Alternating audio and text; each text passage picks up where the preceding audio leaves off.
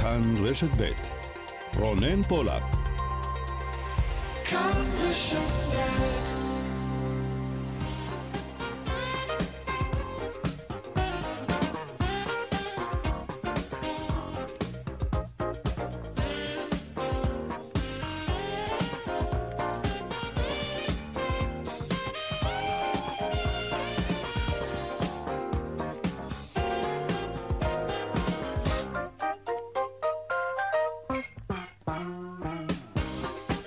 עכשיו ארבע ועוד חמש דקות, צבע הכסף, התוכנית הכלכלית כאן ברשת ב', שלום לכם, שבוע טוב, תודה שאתם איתנו. הקורונה בדעיכה, השמיים כבר פתוחים, גם מחירי הטיסות והחופשות לחו"ל אה, זולות יחסית, ודאי אם נשווה את המחירים לתקופה שלפני שנתיים למשל, לפני הקורונה.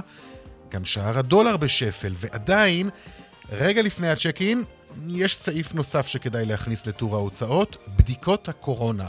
בכמה מהמדינות תיאלצו לשלם עליהן אה, כמאה אירו. יש מדינות שהשירות הזה ניתן בחינם, ויש גם את הבדיקה שתיאלצו לעשות עם הנחיתה בארץ. אם מדובר בחופשה משפחתית, ההוצאה הזאת היא כבר גדולה, לעיתים אף גבוהה יותר מכרטיס הטיסה. עוד מעט בהמשך, בהמשך התוכנית, ננסה לעשות סדר אה, לגבי סעיף ההוצאה, בדיקות הקורונה, בכמה הבדיקות האלו מייקרות עבורנו את החופשה. תקשיבו, זה יכול להסתכם בלא מעט כסף. נדבר על כך. צבע הכסף, מהדורת יום ראשון, בפיקת התוכנית היום עירונית גור אריה, טכנאי השידור הוא אריאל מור. אני רונן פולק, המייל שלנו, כסף, כרוכית כאן.org.il. אנחנו מיד מתחילים.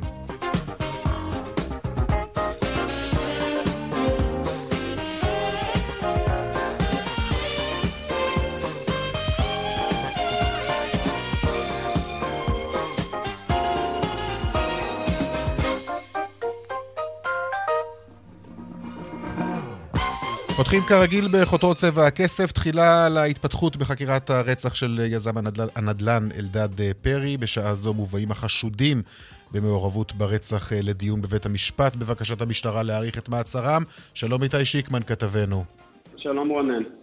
כן, אז אנחנו נמצאים בבית משפט השלום בראשון אה, לציון, ממש ברגעים אלו חוקרי הימ"ר מגיעים לכאן לבית המשפט, גם עורכי דינו של אותו חשוד שנעצר היום בבוקר. נזכיר, אלדד פרי נרצח אה, לפני קצת פחות אה, מחודש באותו בוקר של יום שישי בכניסה לבית הכנסת אה, שאותו הוא היה פוקד, יוצא מרכב המרצדס שלו כשמחסל שהגיע לרכוב על אופנוע יורה לעברו כמה כדורים והורג אותו. היום, כאמור, המשטרה, אחרי קצת פחות מחודש, שמה את ידיה על חשוד ראשון במעורבות uh, בפרשה. יש צו איסור פרסום, אז אנחנו לא ממש יכולים להיכנס בינתיים לפרטים. אני יכול לספר לך שממש ברגעים אלה אה, המשטרה מבקשת 15 ימים, להאריך ב-15 ימים את מאסרו של החשוד, ללמד על uh, חומרת האירוע ועל לפחות חומר הראיות שהם חושבים שיש uh, בידיהם. החשוד, תושב ראשון לציון, בן 64, אני יכול לספר לך שהוא אב לילדים וסב לנכדים. מעבר לזה, כרגע בשלב זה אנחנו לא יכולים להיכנס ולהרחיב, רונן. אלו הפרטים משם, בית משפט השלום בראשון לציון. תודה לך, איתי שיקמן כתבנו. תודה. תודה. עניינים אחרים, אחרי התקציב כבר כאן. ראש הממשלה בנט אומר היום בפתח ישיבת הממשלה, המטרה שלנו היא יציבות ושקט אה, בדברים הלא חשובים, ותנופת עשייה אדירה בדברים שחשובים, אלו שמעניינים את האזרח. הנה דבריו. אנחנו נכנסים לשלב חדש, הממשלה על קרקע יציבה, הוסר סופית איום הבחירות. עכשיו הזמן לעבוד. אני מבקש שהיציבות הזאת, שהציבור כל כך חיכה לה, תשתקף במעשים של כולנו. לכל אחד משרי הממשלה יש עכשיו תקציב. זה הזמן לתוכנית עבודה מפורטת, להגדיר יעדים מדידים, לתכנן לוחות זמנים ולהתחיל לעבוד. שרי האוצר והכלכלה אישרו היום מענקים בסך של כ-60 מיליון שקל אה, סיוע בהוצאות השכירות עבור עסקים קטנים ובינוניים שנפגעו במהלך אה, משבר הקורונה. מדובר במענקים חד פעמיים. בואו ניתן דוגמה כדי להמחיש את הסיוע הזה. למשל, חדר כושר שהיקף המענק שקיבל בעבר הוא לא משפה את ההוצאות הקבועות שלו. למה? אה, כי שיעור הוצאות השכירות של אותו חדר כושר גבוה משיעור ההוצאות המוכרות במענק של רשות המיסים. אז מה עשו? החליטו להשלים לאותו עסק את המענק. יש לזה קריטריונים, יש גם חישובי זכאות. אה, תבקשו מרואי החשבון שלכם לבדוק הכל. מכל מקום גובה המענק הוא 100 שקלים למטר ועד 120 אלף שקל לכל עסק. ועוד בצבע הכסף בהמשך לקראת חגי הקניות של חודש נובמבר. הראשון מבין אירועי המבצעים הוא השופינג אייל ביוזמת גוגל, זה יקרה השבוע. איך השפיעה הקורונה על הרגלי הקניות של הישראלים, והאם הם מעדיפים לקנות uh, כחול לבן? נדבר על כך, וגם כיצד uh, משפיע המחסור בחלקי חילוף לרכב על גנבות הרכב. מתברר שיש לכך השפעה. בחברת איתורן אומרים כי בחודשיים האחרונים נרשם גידול של 50% במספר גנבות הרכב. נדבר על כך, מי הם כלי הרכב המבוקשים ביותר על ידי הגנבים ואיזה אזור בארץ הוא המועד ביותר. גם על כך נדבר בהמשך, ועוד לקראת סיום התוכנית, גם הדיווח משוקי הכספים. צבע הכסף, עד חמש, אנחנו מיד ממשיכים.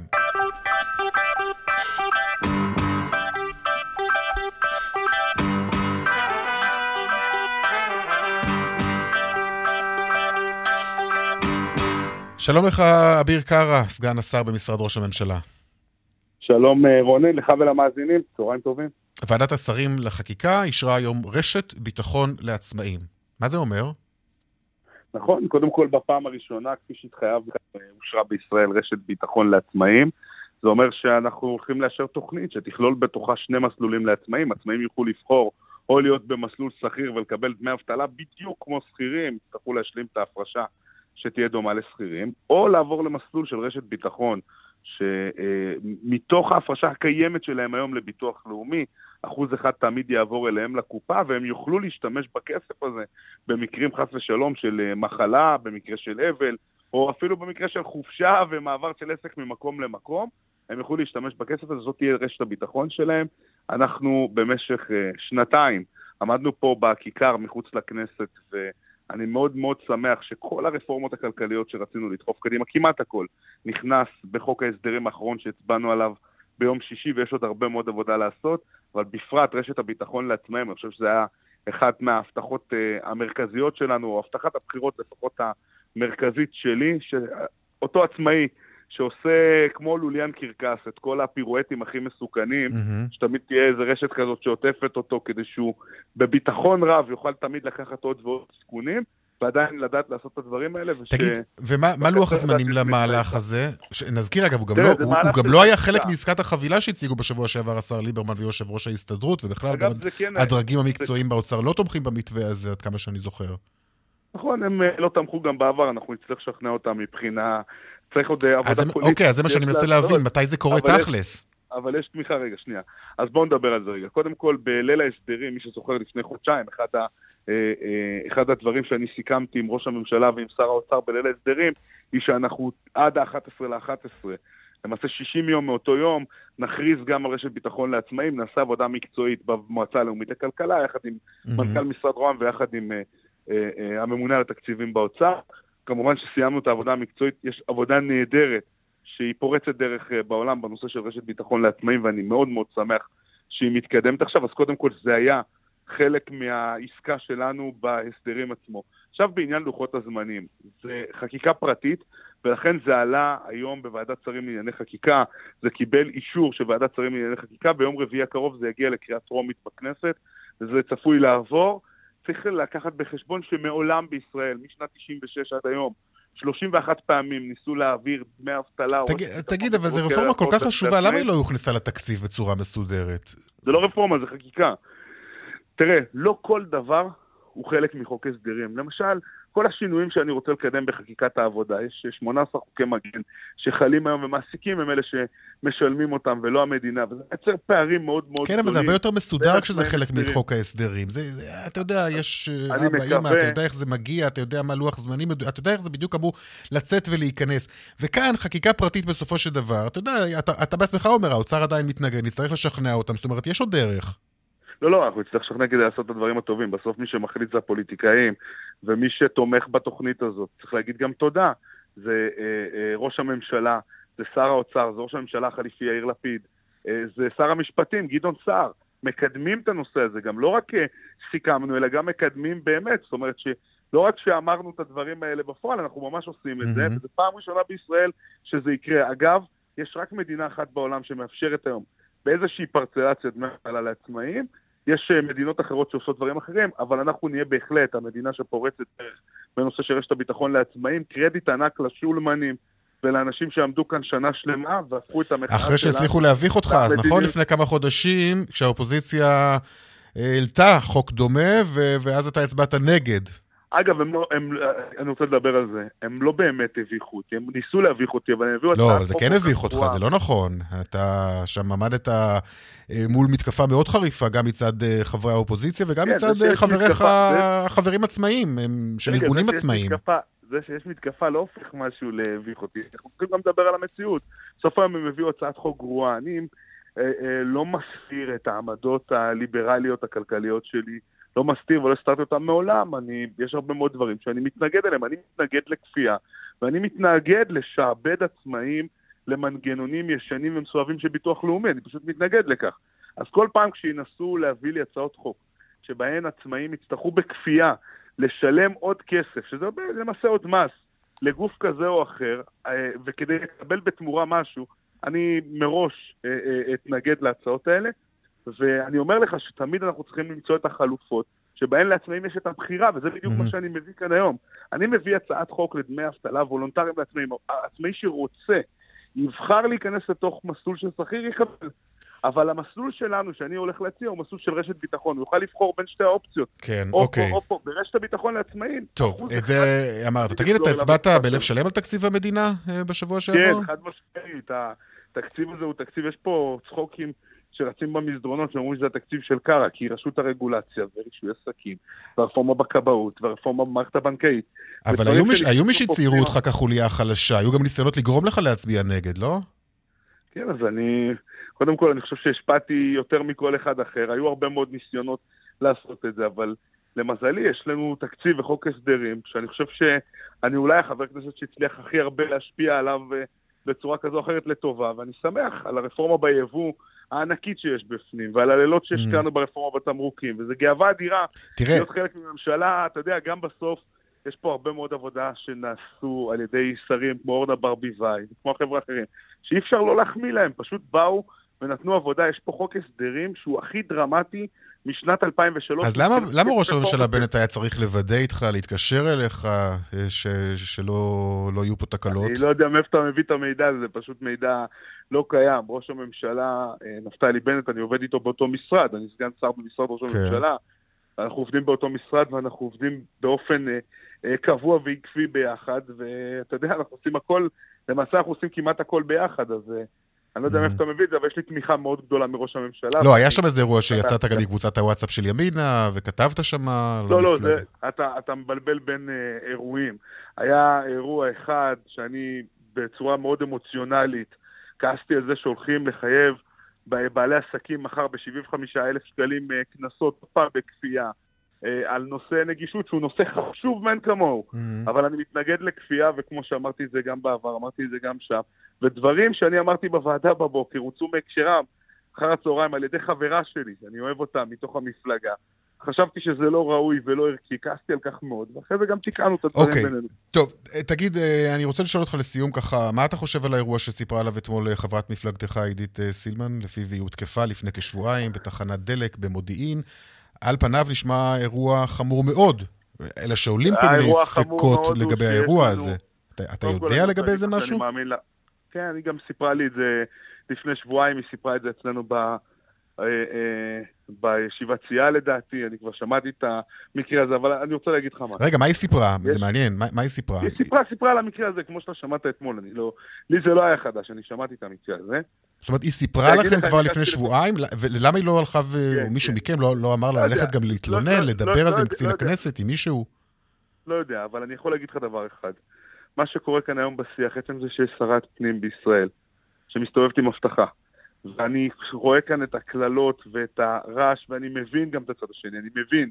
בפוליטיקה צריך לחלוק אחד על השני, וצריך להגיד, אבל יש ירידה לשיח נמוך, איום, קללות, לחץ והפגנות מול בתי ספר של הילדים של אותם חברי כנסת. לא נראה לי שזה דבר שהוא סביר אה, במדינת ישראל. אני מאוד מאוד כעסתי בשנה שעברה על הפגנות בלפור. אני חושב שבהפגנות בלפור היו הרבה דברים שהם היו לא ראויים. כלפי ראש ממשלה וכלפי משפחה שלו, ואני חושב שכולנו דרך אגב. והיום מה שאני רואה כלפי החברים שלי, כלפי עידית, כלפי איילת שקד, כלפי אנשים שקיבלו החלטה שונה, יכול להיות שאתם, אגב, יכול להיות שהצד השני צודק. אבל קיבלו החלטה שונה ממה שאתה מסכים עליה, ועושים דבר דבר למען עם ישראל, קראו את עיניהם, בסדר? יכול להיות גם שזה... השיח יורד לרמה נמוכה מדי. האיומים, הקללות, הם הפכו להיות חלק שהוא בשגרה, ואני חושב שיש לנו תפקיד מאוד גדול כדי לתקן גם את הצד הזה. אתה מאמין אגב לסיפור הזה? ב- בלב כן, שלם? כן, חד משמעית. חד משמעית. אני עובד עם עידית, מאוד אוהב אותה, מכיר ברמה האישית, אתה יודע שהיא אישה ישרה, עובדת מהלב ומהנשמה, ואני מאמין לכל דבר שהיא אומרת. טוב, אה, מצבה של המפלגה שלך בסקרים לא משהו. עכשיו, אחרי שהתקציב עבר גם... מי אמר- אה, מי אמר לך? מי, אמ- מי אמר לי? כן. אני, אני, אני לא רוצה להנדס אה, סקרים, אני רוצה להנדס פעילות למען אה, תושבי מדינת ישראל, והם יחליטו, אתה יודע, ראש ממשלה מחליפים בקלפי. זאת אומרת, אתה מאמין שהממשלה הזאת ת, ת, תשלים ימיה. כן, כמו שזה נראה עד כה, אז כמובן שכן, ואני חושב שגם אנחנו עושים הרבה מאוד פעולות אדירות. וזה חשוב לכל אזרח בישראל שהממשלה הזאת באמת תשלים את ימיה וגם תשלים את העבודה. הרי לא רק חשוב להעביר את חוק ההסדרים, חשוב ליישם אותו. ואם אנחנו נצליח ליישם את הדברים שהעברנו ולהביא אותם לידי פעילות, אני חושב שכל אזרח בישראל ירגיש את זה ביוקר המחיה כשאתה תגיע Mhm. בעגלה לסופר, וירגיש את זה ביוקר הדיור, וירגיש את זה בדברים שבאמת מציקים לאזרחי ישראל. וזה המבחן האמיתי שלנו. אם אנחנו נצליח בעשייה הזאת, אני חושב שיעמדו בתור בשביל, אה, בשביל לפזר פליירים שלנו בבחירות הבאות. אם לא, לא מגיע לנו שיבחרו בנו. אוקיי, סגן השר במשרד ראש הממשלה, אביר קארה, תודה רבה לך על השיחה הזאת, תודה. תודה רבה, רונן. להתראות. עכשיו נדבר על השקעות אה, בילדים, השקעות בחינוך אה, ליתר דיוק בילדים. האם יש דרך בכלל לחשב את התשואה אה, למשק בעתיד בהתאם להשקעה שנעשית בגיל הרך? מה הכוונה? כמה כסף צריך להשקיע היום בחינוך ילדינו, ומה תהיה התשואה מההשקעה הזאת, נגיד בעוד אה, 20 שנה. יש מחקר, מחקר חדש וראשון מסוגו שממש חישב את זה. שלום לך, עומר שניר, סמנכ"ל המחקר של אה, Social Finance Israel. שלום לך. שלום רב. בואו נתחיל עם השורה התחתונה שעולה מהמחקר שלכם, ולפיה על כל שקל שיושקע בחינוך בגיל הרך, יוחזרו בעתיד כמעט חמישה שקלים לתועלת המשק. בוא תסביר לנו. נכון, אז uh, אנחנו בעצם פה יצאנו באיזשהו מחקר ראשון מסוגו בישראל, ששם לעצמו מטרה באמת uh, לשים את השיח uh, באמת בצד התועלות, כמו שאתה ציינת. כמה תועלת אנחנו נראה כמשק, כחברה, אם נשקיע בהרחבת איכות המענים בגיל הרך. ובעצם לקחנו בהסתכלות של 30 שנה קדימה את כל ה... את כל התועלות בכל מיני צירים, גם בציר ההשכלה הגבוהה, אנשים שיהיו משכילים יותר ולכן ירוויחו יותר אה, הכנסה, אה, גם בציר המיסים, גם בציר התעסוקה שיועסקו יותר, גם בציר החינוך, גם בציר הפשיעה, כל מיני צירים, אה, איגמנו אותם לכדי אה, אומדן אחד, שבסוף השורה התחתונה זה, כמו שאתה ציינת, על כל שקל שיושקע, אה, אנחנו צופים שלפחות חמישה שקלים יחזרו, בגלל זה אנחנו קוראים לזה... איך, באיזה צורה הם יחזרו, אותם חמישה שקלים? אז, אז כן, רוב, רוב ההחזרים הם באמת נוגעים למה שאנחנו קוראים ציר ההכנסות. שזה בעצם אומר שאנשים שמקבלים מענה איכותי בגיל הרך, וזה לא היה צריך אותנו כדי להגיד, זה נעשו הרבה מחקרים בעולם על ילדים שקיבלו מסגרות ומענים איכותיים בגיל הרך, שהם בעתיד שלהם כמבוגרים, גם השתתפו יותר בשוק העבודה, וגם מי שהשתתף כבר mm-hmm. הרוויח יותר הכנסה, כי הוא היה משכיל יותר והפריון שלו היה יותר גבוה. מה שאנחנו עשינו כאן זה השתמשנו באותם מחקרים בינלאומיים, ופעם ראשונה עשינו את זה על המספרים הישראלים, שהם ללא ספק ייחודיים, אנחנו יש לנו פה הרכב ייחודי של, של אוכלוסייה, ורצינו לבדוק את המספרים האלה גם בישראל. יש חשיבות גדולה יותר בהשק... בהשקעות האלו על פי טווח הגיל של הילד, למשל? יש גיל שהילד בו הוא, הוא, הוא, הוא קולט יותר, הוא, הוא, הוא פעיל יותר, עובד טוב יותר מבחינה שכלית גם, אתה יודע. אז שוב, אני לא אני האדם לענות על זה, יש פה שאלות יותר, יותר עמוקות, בסוף אנחנו הסתכלנו על זה מהבחינה הכלכלית, אבל כן, מחקרים מראים שהשנים שבהם המוח מתפתח הכי הרבה מבחינה קוגניטיבית הם השנות, שנות הינקות והילדות. Mm-hmm. במקרה הזה אנחנו הסתכלנו על גילאי לידה עד שש, מה שנקרא הגיל הרך, ובעצם כל המחקר שלנו עסק בהשקעות בגילאים האלה. ואתם יודעים גם להשוות את מצבנו לעומת מדינות אחרות בעולם? בדגש כמובן על מדינות ה-OECD? אז אנחנו יודעים שישראל בהשקעה פר ילד, אנחנו במקום יחסית נמוך בעולם, בהשוואה למדינות ה-OECD. אנחנו לא משקיעים הרבה, לא, לא רוצה להגיד את המילה מספיק, אבל אנחנו לא משקיעים הרבה באופן יחסי בגילאים האלה. כן צריך לומר שלישראל המערכת קצת מפוצלת, יש את הלידה עד שלוש, יש את גיל, גילי לידה עד שלוש שהיא מערכת סמי מפוקחת, ויש את שלוש עד שש שהיא מערכת מפוקחת לגמרי ומתוקצבת ציבורית וכולי, אז צריך לקחת את המספרים האלה גם בהקשר הזה. עוד דברים שאנחנו יודעים בהשוואה בינלאומית זה שכמובן, זה לא יפתיע, הילודה בישראל היא מאוד מאוד גבוהה, וזה בא ביחד עם תעסוקת אימהות מאוד מאוד גבוהה, כלומר שיעור השתתפות של נשים בכוח העבודה יחסית גבוה, mm-hmm. כשאתה משלב את שני המספרים האלה, אומרת, אימהות יוצאות מוקדם ויוצאות הרבה לעבוד, והרבה כן. מאוד ילדים, מגיעה תובנה של החשיבות להסתכל על איזה מענים הילדים האלה מקבלים. אוקיי, עומר שניר, סמנכ"ל המחקר של Social Finance Israel. תודה רבה. רונן, אם אפשר, אם אפשר רק מילה, okay. כן. אה, המחקר הזה נעשה בשיתוף פעולה עם ג'וינט אה, ישראל, אשלים, שזה גוף שמקדם אה, מוביליות חברתית ופועל בשיתוף פעולה מאוד הדוק עם המגזר הציבורי, ואני חושב שחשוב גם אה, לתת כאן את הקרדיט להם שהיו חלק בהחלט. מאוד חשוב מהעבודה. אז הנה הוא ניתן. תודה רבה לך, עומר שניר, תודה. תודה רבה. ישראל היא Start-Up Nation, כידוע. המנהיגים שלנו אוהבים להתגאות בכך כמעט בכל ביקור מדיני, אלא שבשנים האחרונות אה, חברות חדשות אה, מתקשות דווקא להתרומם מעל למה שנגדיר אותו אה, שלב הרעיון. מתקשות לגייס הון כדי להגשים את החזון שלהם, את הרעיון. שלום אביב, אביב אנטבי, מנכ"ל קבוצת גיאומטריקס, שלום לך. צהריים טובים, צהריים טובים, מה שלומך? תודה. תראה, יש כאן אה, פרדוקס, הרי מצד אחד אנחנו שומעים על אקזיטים ענקיים ושנות שיא בגיוסים של חברות סטארט-אפ. מצד שני, מה אתה אומר, שיש בעיה עם החברות שנמצאות בשלבי הפיתוח המוקדמים?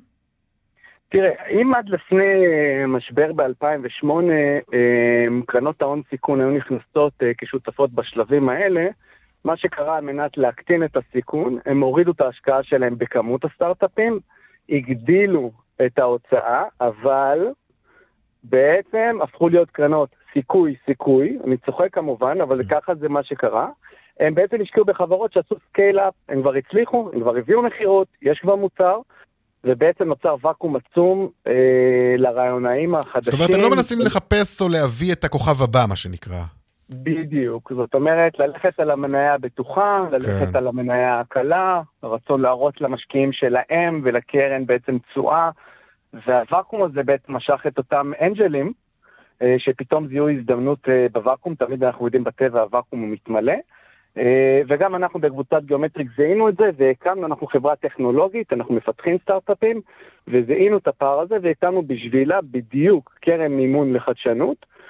שבה אנחנו מנהלים ורואים 360 מעלות, גם מהצד הטכנולוגי, גם מהצד המסחרי, גם מהצד של המפיצים, ובעצם נותנים מענה ליזמים הצעירים להיכנס דרך הדלת הקדמית. מה, מה, אתם לומדים אותם פטנטים כאלה? תשמעו איך תעשו את זה טוב יותר, או, או, או, ש, או, איך מה? לעשות את זה טוב יותר, מה הדרך הנכונה. תראה, כל דבר שכולנו עושים בחיים בפעם הראשונה, וזה בעצם מה שמגדיל את הסיכון, שמדברים על 98-99 אחוז כישלונות.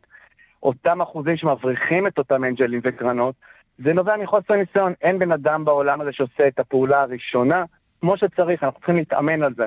ולכן, הפער הזה בניסיון הוא זה שמרחיק את אותם משקיעים פוטנציאליים שרוצים ללכת על בטוח, mm-hmm. ושם נוצר אותו ואקום.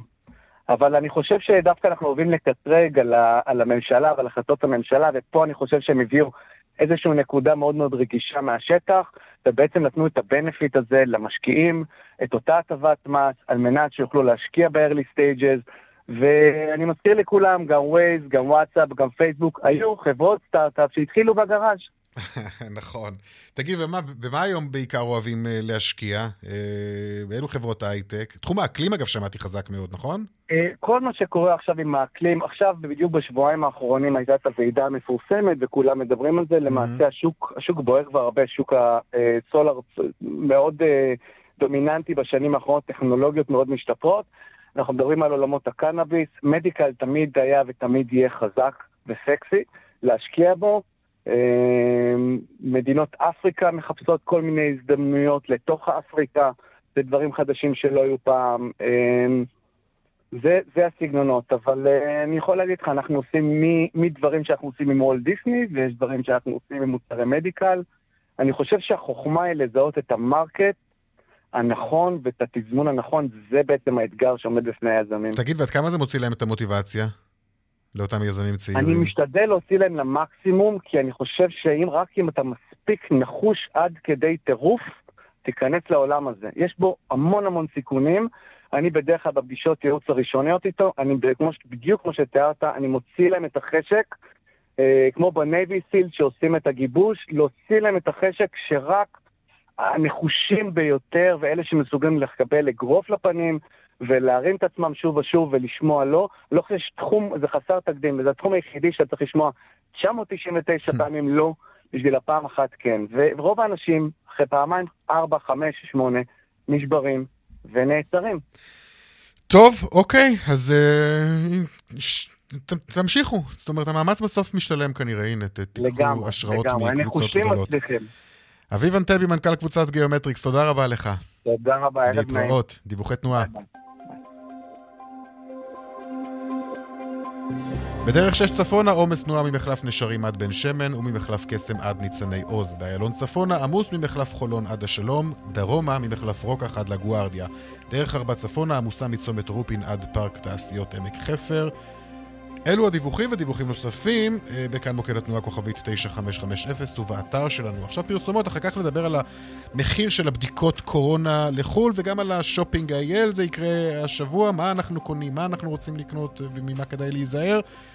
פרסומות, כבר חוזרים. 35 דקות אחרי 4 אה, עכשיו, נדבר על חופשות בחו"ל ובכלל טיסות לחו"ל. דיברנו על כך לא מעט בשבועות האחרונים, הקורונה הרי בדעיכה, והשמיים כבר נפתחו, ויש יותר נוסעים, ויש יותר טיסות, ואפילו המחירים, צריך להודות, אה, אטרקטיביים למדי. אה, גם הדולר הרי בשפל. ואחרי שאמרנו את כל זה, יש עוד משהו שכדאי להוסיף לטור ההוצאות רגע לפני הצ'ק אין. בדיקות הקורונה. שלום לך שרון עידן, כתבנו לענייני תיירות ותעופה. שלום רונן. טוב, תגיד, אנחנו יודעים בכמה בדיקות הקורונה האלו מייקרות את החופשה שלנו לחו"ל? זה תלוי כמובן איפה החופשה, אבל מדובר על uh, בהחלט דבר שמייקר מאוד מאוד, אפילו עם הדולר והאירו הנמוך, את הבדיקות. בואו בוא בעצם נסביר מה קורה. למעשה כרגע אנחנו אחת המדינות היחידות, רונן, שעדיין צריכות כדי להגיע לטיסה אה, לישראל מכל יעד בעולם, זה בכלל לא משנה מה היעד, בדיקת PCR שלילית, אגב ברוב העולם מסתפקים בבדיקת אנטיגן שהיא הרבה יותר זולה, פעם אה, בדיקה חינמית, ולכן בעצם אנחנו מדברים על כך שאם אנחנו לוקחים למשל יעד כמו איטליה, נניח, אז היום כדי לצאת לאיטליה אנחנו צריכים לעשות בדיקה בארץ, כאן יש לנו כל מיני אה, סכומים כאלה ואחרים. לפני הטיסה לארץ מאיטליה, אנחנו צריכים לעשות בדיקת קורונה שתעלה לנו באיטליה בממוצע בין 80 ל-100 יורו, זה המון כסף. אפשר בדיקת PCR, מה... אתה אומר ש... בדיקת, ואתה אומר שבמרבית המדינות בכלל הם לא מחייבים בבדיקות המחמירות האלו, אלא לא. מסתפקים לא... בבדיקות אנטיגן. נכון, ולא רק שזה... אז למה, למה אצלנו יותר מחמירים בנושא הזה?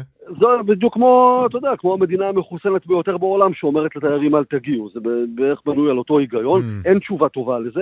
ולכן, אגב, הרבה מאוד ישראלים, במיוחד כאלה שמגיעים מהאיחוד האירופי, ששם זה לגמרי עובד עם אנטיגן, הרבה פעמים מפספסים טיסות כי הם מגיעים עם בדיקת אנטיגן לנמל התעופה. הם בטוחים שיש להם את הבדיקה ש... הנכונה, שזה מה שהם צריכים בעצם. וזה כמובן לא מה שהם צריכים, ואז אם יש להם וואו. מזל, הם נענשים בשדה תעופה במרכאות, כי שם לעשות בדיקת PCR בכל שדה תעופה בעולם, זה סכום הרבה יותר גבוה, זה יכול להיות 100, 150 וגם 200 יורו, זה תלוי מדינה, כדי להספיק לעלות על הטיסה לישראל. לא יאומן, זה, זה יכול להיות יותר יקר ממחיר הכרטיס טיסה עצמו. בהרבה מאוד, מקרים.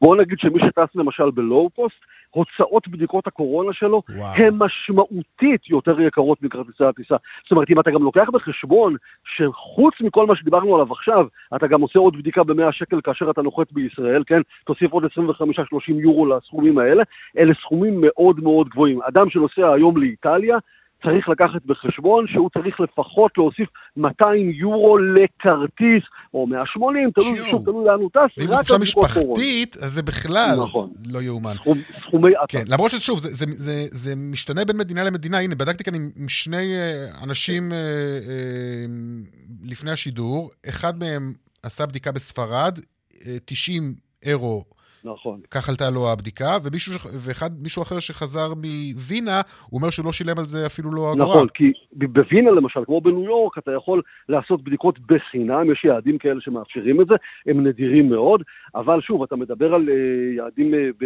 בספרד. אני אומר, יש למשל בספרד פער גדול מאוד גם בין המקומות, אפילו יוון, ששם בדיקות קורונה הן הזולות ביותר, אתה יכול באתונה למצוא בדיקות ב-40 יורו, אבל אם תגיע לאי קורפו, שהוא חלק מיוון, תגלה שזה לא פחות מ-60, 65-70 יורו. כלומר, גם בתוך המדינות עצמן אנחנו רואים פערים יחסית גדולים לפי האזורים, אבל אין ספק, רונן, שמדובר בהוצאה משמעותית, ואני אומר לך שהוצאה שלא מגולמת. כלומר, אנשים הרבה מאוד פעמים לא מבינים עד כמה העסק הזה מייקר להם את החופשה, קל וחומר כשהם עם המשפחה.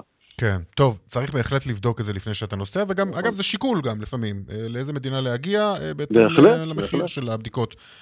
נכון. שרון עידן, תודה רבה לך. תודה רונן. להתראות. עכשיו נדבר על חגי הקניות של חודש נובמבר, וגם אתם, מן הסתם, אה, כמוני, וכמו כולם כמעט, אה, הולכים כבר לאיבוד בים המיילים, המסרונים והדיבורים הישירים באתרי האינטרנט, אלו שמטרגטים אותנו, מפציצים אותנו בהצעות שונות ומשונות למבצעים, חלקם אגב טובים יותר, חלקם טובים פחות, חלקם גם לא באמת מבצעים. שלום דנה ירקצי, כתבתנו. שלום רונן.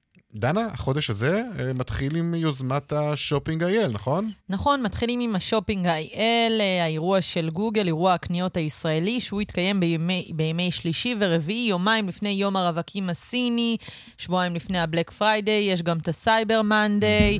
בסקר מיוחד של גוגל וכאל שנערך בקרב צרכני אונליין ישראלים בשנה שעברה, 2020, שנת הקורונה, זינקו היקף הקניות ומספר העסקאות ב-124% ל-100 מיליון שקלים.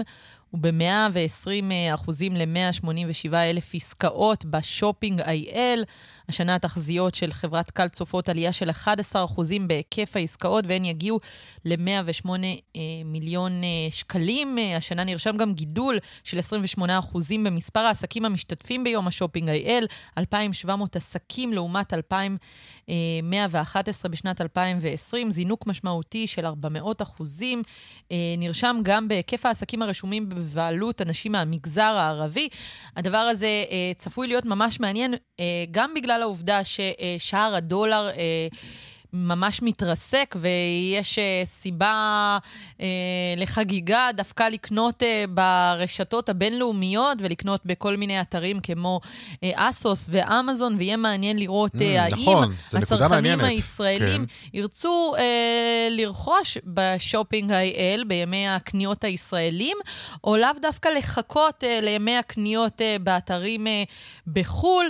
אז באותו סקר שעשתה חברת גוגל, הם בדקו אה, למי נאמנות הצרכנים גבוהה יותר, והם מוצאים שבקרב אה, לקוחות Shopping IL, אה, 84% נאמנים להם, ו-85% נאמנים לבלק פריידיי, לעומת יום הרווקים הסיני, שם מדובר על 79 אחוזים, וסייבר מנדיי 73 אחוזים. יהיה מעניין מאוד לראות עד נאמנות. כמה הרשתות הישראליות ירצו להתחרות אה, mm-hmm. על ליבם של, אה, אה, או כיסם של הצרכנים הישראלים, אה, ויהיה מעניין לראות כמה מבצעים, האם המבצעים יהיו משמעותיים, האם הצרכנים הישראלים כן יקנו אה, בשופינג איי-אל, או לאו דווקא יחכו ויחפשו אה, אתרים בינלאומיים, או שיבינו שגם הנושא של שילוח, העיכובים במשלוחים, הם גם אה, פקטור או פרמטר חשוב אה, בבחירה של אה, אה, אתר אה, קניות.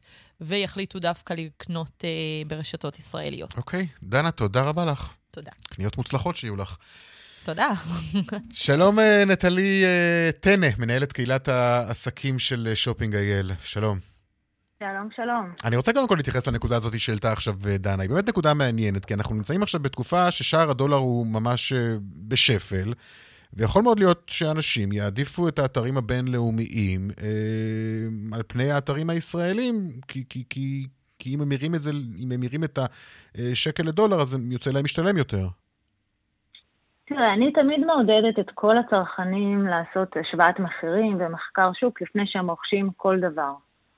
מטבע הדברים יהיו מוצרים שיהיה הרבה יותר משתלם לקנות ב Shopping IL, כמו שיהיו מוצרים אחרים שישתלם אה, לקנות בימי הקניות הבינלאומיים. Mm-hmm. אבל הייחודיות של Shopping IL זה שבעצם את כל המותגים הישראלים שאנחנו אוהבים, שמיוצרים כחול לבן, הם מוצאים פה בארץ בהנחות הכי שוות, והמותגים האלה אי אפשר בכלל להשיג אותם בחו"ל.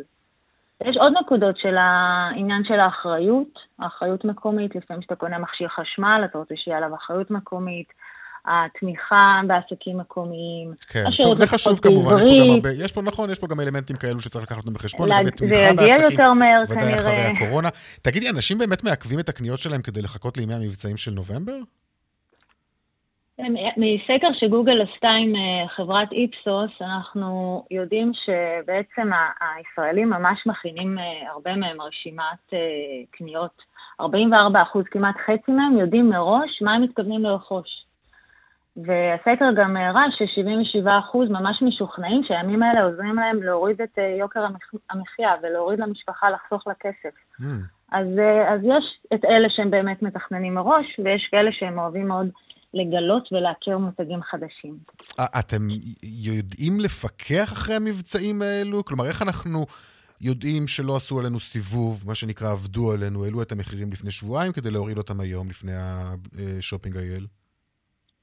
תראה, יש פה איזושהי, איזשהו אה, אה, נטייה להשוות את אה, גוגל לאמזון, אבל זו השוואה מאוד מופרכת, כי בעצם אה, Shopping IL, זה אומנם יוזמה מקומית אה, של גוגל, אבל שום דבר מהסליקה לא, נמצ... לא נעשה אצל גוגל. גוגל בעצם מרכזת את כל העסקים, כל ה-2,700 עסקים שמשתתפים ואתם לא קובעים שום קריטריון? אחד. אתם לא קובעים ב... להם גם אה, אה, גבולות או, או, או תנאי כניסה או מבצעים עוברים...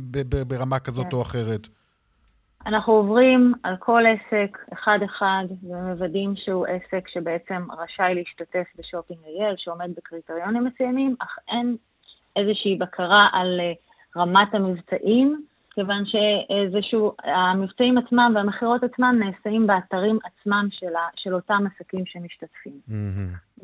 הבנתי, אוקיי. טוב, עכשיו, האירועים האלו אה, היו מוצלחים בשנים קודמות, נכון?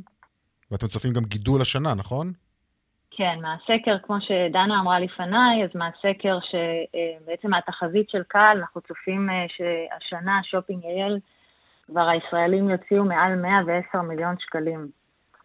אה, אנחנו רואים גם גידול מאוד מאוד גדול בכמות העסקים המשתתפים, מעל 2,700 עסקים, לעומת 2,100 עסקים אה, שהשתתפו שנה שעברה, mm-hmm. והרבה יותר מבצעים.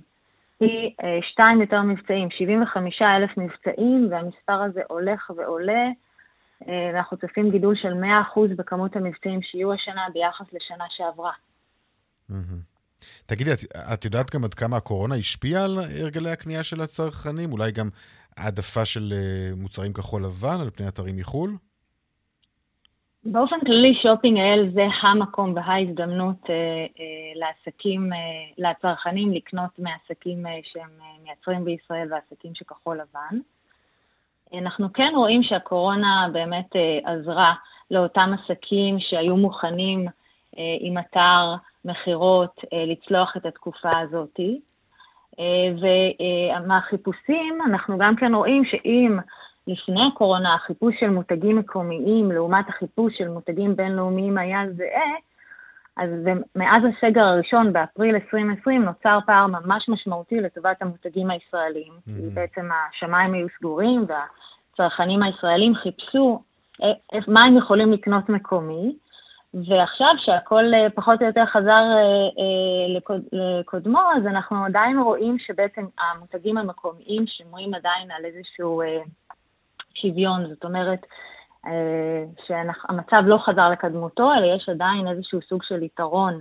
למותגים הישראלים, שזה נהדר. אוקיי. Okay. טוב, אה, אה, לסיום אני רוצה לשאול אותך, נטלי טנא, מנהלת קהילת העסקים של שופינג אייל, מתי זה קורה בעצם? כי אנחנו רואים כבר את הפרסומים ואנחנו שומעים את הבאז, אבל אנשים שנכנסים עכשיו לאתרים עדיין לא מקבלים את ההנחות? נכון, אני מזמינה את כולם להיכנס בתשיעי ובעשירי בנובמבר, שזה ימים שלישי ורביעי השבוע.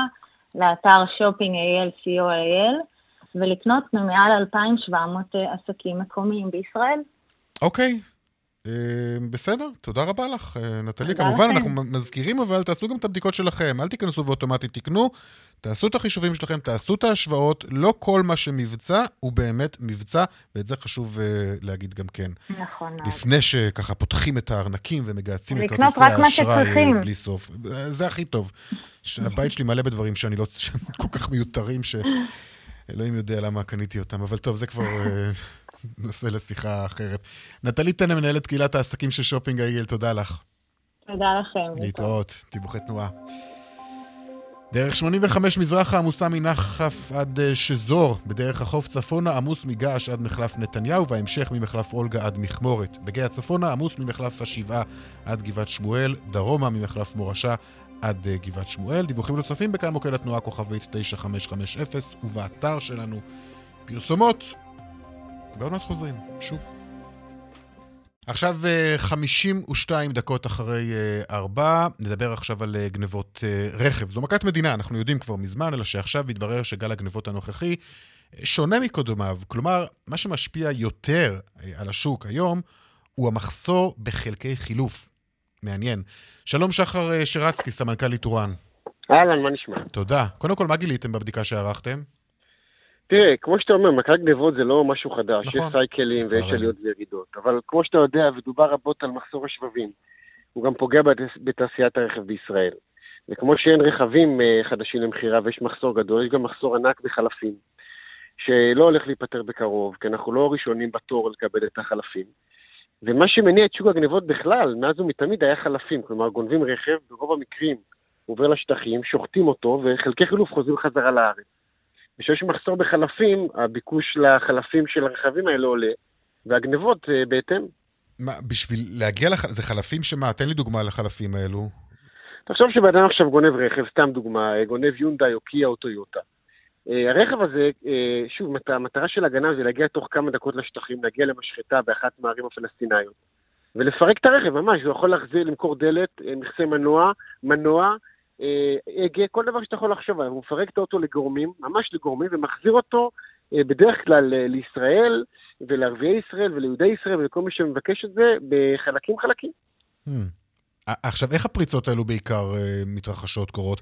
זה עדיין עם חוט תיל מבעד לחלון? לא, לא, לא. כמו בסרטים, לא. מחברים כמה חוטים ככה לצורך הצתה, או שאנחנו כבר לא, לא שם? לא, זה כבר לא, זה כבר לא תקופת מגייבר. היום הגנבים מאוד מתוחכמים, יש לך מה שנקרא ממש חוליה, ותצפיתנים, ואנשים שבאים, וגנבים, ונהגים וכן הלאה, ותתפלא לשמוע, אבל בתיק של איתורן, לנו יש בישראל 700 אלף כלי רכב פעילים, ואצלנו אה, כמעט 60% מהאירועים הגנב מגיע עם מפתח לרכב.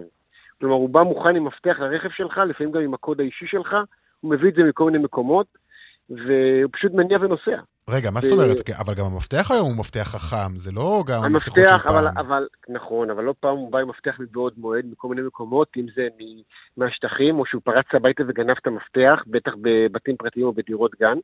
הוא מגיע לא פעם עם מפתח, או עם קוד סודי, ופשוט מניע ונוסע. זה כבר, הרכב, תשמע, כשגנב מגיע לרכב, ככל הנראה הרכב ינוע וייסע. המטרה של איתורן, ומה שאנחנו עושים, אנחנו יוצאים כל לילה וכל היום גם, ופורסים 100-120 אוכפים על הכבישים, מחסומים, מערבים, תצפיתנים, ופשוט מחזירים את הרכבים האלה. Mm-hmm. זה מה שאנחנו עושים. תגיד, אני שמעתי, אתם לא יודעים גם להשבית רכב מרחוק?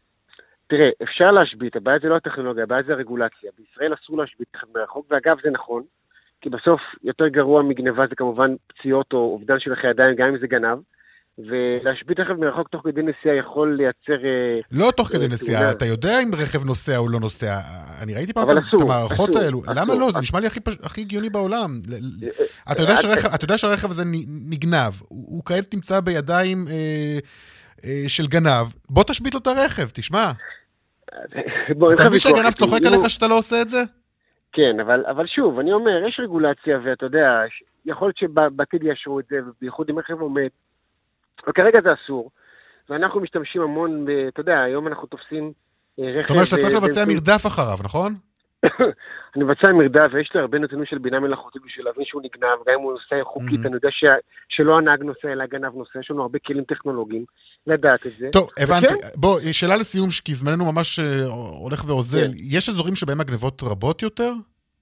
עוד פעם, לא שמעתי? יש אזורים שבהם הגנבות כן, רבות יותר? כן, כן, כן, כן. בגוש דן ובאזור השרון יש היצע גדול, וזה גם קרוב לשטחים. ובערך 60% מה, מהאירועים מתרכזים שם. והדגמים הנגנבים ביותר? ג'יפים וג'יפונים. גם 60% מהאירועים זה ג'יפים וג'יפונים מכל הסוגים וכל הצורות. Okay. אוקיי. וגם כל השנתונים אגב, לא רק חדשים ולא רק ישנים, הכל מהכל. טוב, תשמרו על הרכב שלכם. המחסור בחלקי חילוף פגע בהכל. שחר שרצקי, סמנכ"ל ליטורן, תודה רבה לך. תודה לך, תודה רבה. עכשיו לדיווח משוקי הכספים. אין לנו אה, אות? אוקיי, אז בוא נאמר ישר, שלום, אה, רונן מנחם, כלכלן ראשי, בנק מזרחי טפחות. שלום רונן. פתיחת אה, שבוע המסחר. אז אה, גם שוק ההון פורט.